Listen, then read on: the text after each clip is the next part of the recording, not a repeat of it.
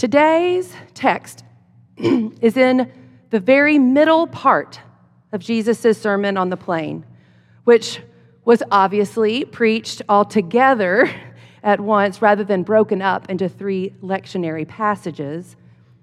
So I want you to imagine for a moment what if I preached the first third of my sermon today, and then we waited a week, came back, and I preached just that middle part, and then two weeks from today, you heard just that last part. You wouldn't receive the intended message of the whole sermon by only hearing one part of it each week.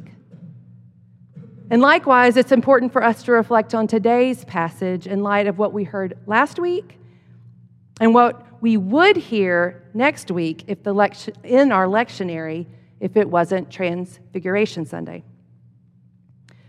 So, Chris preached last week on that first third of this Sermon on the Plain, uh, and he shared insights about blessings and woes and reminded us that there really is no us and them, but only us. So let's hear these initial words of this middle section again in context following this litany of woes. But I say to you that listen, or maybe in today's words, it might sound more like, but I say to you that haven't already checked out to mindlessly scroll on your phone. Either way, to you, here is a laundry list of actions. Love your enemies, do good to those who hate you, bless those who curse you, pray for those who abuse you, turn the other cheek to the one who strikes you. Give generously to everyone who asks you. And then it culminates in the most famous of these commands the Golden Rule do to others as you would have them do to you. Now, I imagine maybe a few of you are thinking, love my enemy? Um, I don't think so. But I want you to start maybe with a question do you think of love as a noun or a verb? Love in this passage, I believe, isn't a noun, but more of a verb. It may not be possible for you to feel love for an enemy or someone who hurts you, but that doesn't prevent you from acting in a loving way. And now you're probably thinking, okay, well, that may sound good in theory, but let's talk about practicality. How do we love our enemies? In the Golden Rule, it was a concrete way that people listening to Jesus would understand how to embody the difficult task of loving their enemies. And I suggest it remains a good way today. Treating others as we would want them to treat us is one part of this how. But the more difficult part is how we put ourselves in a place to embody this golden rule. And I think it comes down to the verbs. The verbs in that laundry list of actions and how we act day in and day out. As followers of Christ, we are called not to be reactive in difficult situations, but rather to intentionally love and be merciful. This isn't our natural reaction in situations like Jesus is describing, but the deeper our relationship with God and the stronger our foundation, the more likely we will draw upon that love and lean on God in those moments. It's in the living of a life filled with lending loving, giving, forgiving, and showing mercy that we recognize we can only live this way because God first acted and has already offered to us that and more. It is in this way of living that we build the foundation that allows us to lean on God and offer love in those moments when we want to simply react otherwise. The golden rule is at the heart of Jesus' teaching. Yet, how many of us struggle with even loving ourselves?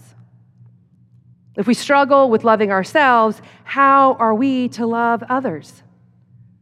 When we criticize and judge ourselves, we are certainly more likely to do the same to others. How often do we immediately start trying to fix the other when an issue arises, when we really need to look within before we look without? Loving ourselves is an important part of being able to love our enemies. If we can't offer our self forgiveness and love, how are we to offer it to those who we care about, much less our enemies? I think a good first step would be listening. When we listen, we open ourselves to learning how to love and how to love all. Love not just those who can return the favor, but love all. Love those who we view as enemies or who maybe view us as enemies. Love not just in thought, but love in action. Love not necessarily as a noun, but more of a verb. We are called to live a life of imitation rather than exchange, to live a life in imitation of God rather than a life where we only love, bless, pray, lend, and give to those who can repay the favor or do something similar in exchange.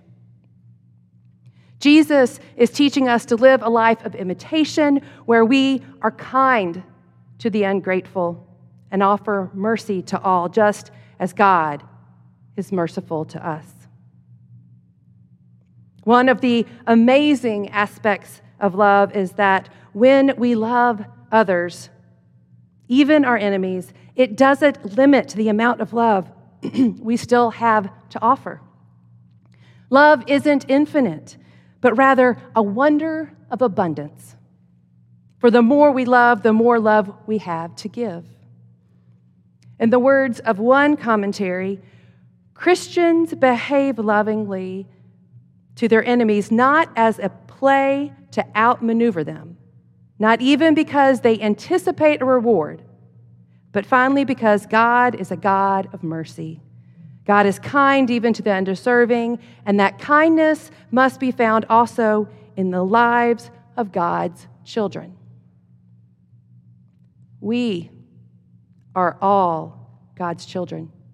So we are each called to be kind and merciful because God is kind and merciful to us.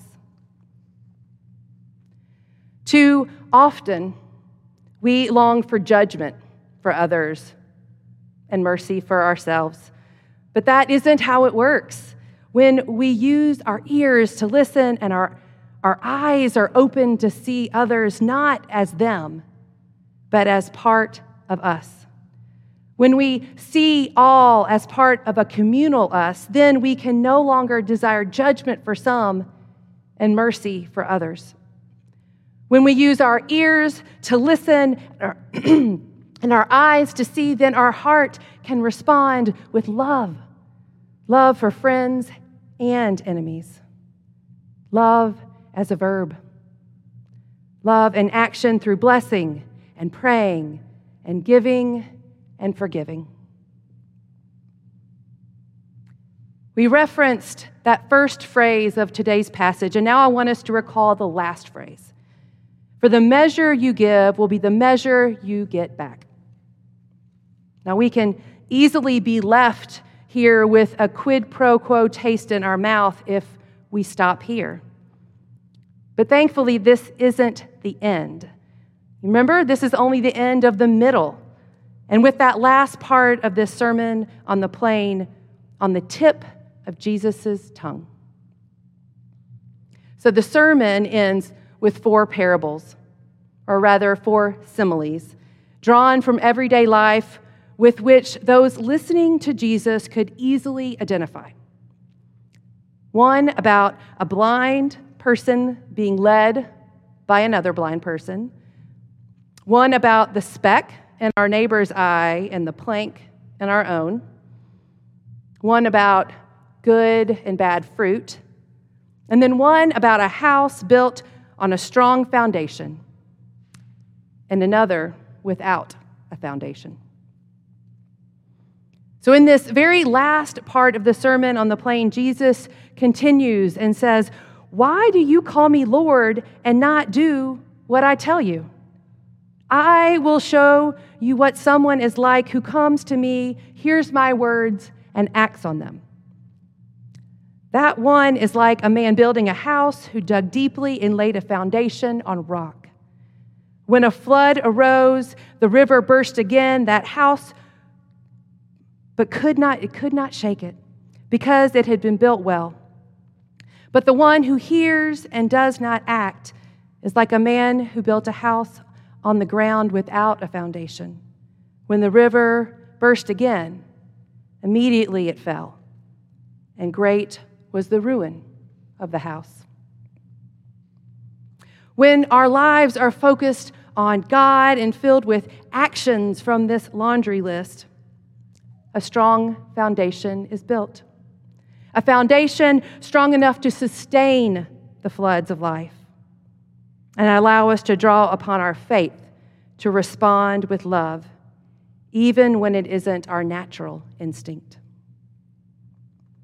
Often, when we read scripture, we are quick to focus on ourselves, on where we see ourselves in the text or what it's telling us. You hear this theme us, us. But what we must remember is that the Bible isn't about us, the Bible is about God. The Bible teaches us about God and invites us to deeper communion with God. It invites us to open our hearts, to grow and be transformed as God speaks to us through the living word. Jesus teaches us a great deal about God throughout the New Testament, but this passage offers us the heart of the message, according to Robert Darden. He says Jesus distills his message and boils it down to its essence love others and love ourselves, because God loves you. If you love the least of these in your life, everything else will work out. This passage is about what God wants from us and God's plans for our lives. Friends, God loves us and wants us to imitate that love. Listeners on that level plane centuries ago, and listeners here on this level plane today, are called not to react as the culture teaches, but to respond as Jesus teaches with love, forgiveness, and generosity offering love without expecting anything back, and being kind even to the ungrateful. That is the way of Christ. Living in this way of Christ helps us to be doers of the word and not just hearers. By living this way of life, we are building our house upon the rock, and it will sustain us when the floods come. By building a foundation of love, we hope in these moments that we can take a deep breath, remember the other is really part of the communal us, and respond with kindness and mercy and love, rather than let the house be washed away with one single reactive response. This is certainly a way of living that we all strive to embrace. But the truth is that we can't love our enemies on our own. The only reason we can even begin to respond to hurtful situations with kindness, love, and mercy rather than more hurt. It's by the grace of God. God loves us first and meets our hurtful responses with grace and mercy and love. May we go and do likewise. Amen.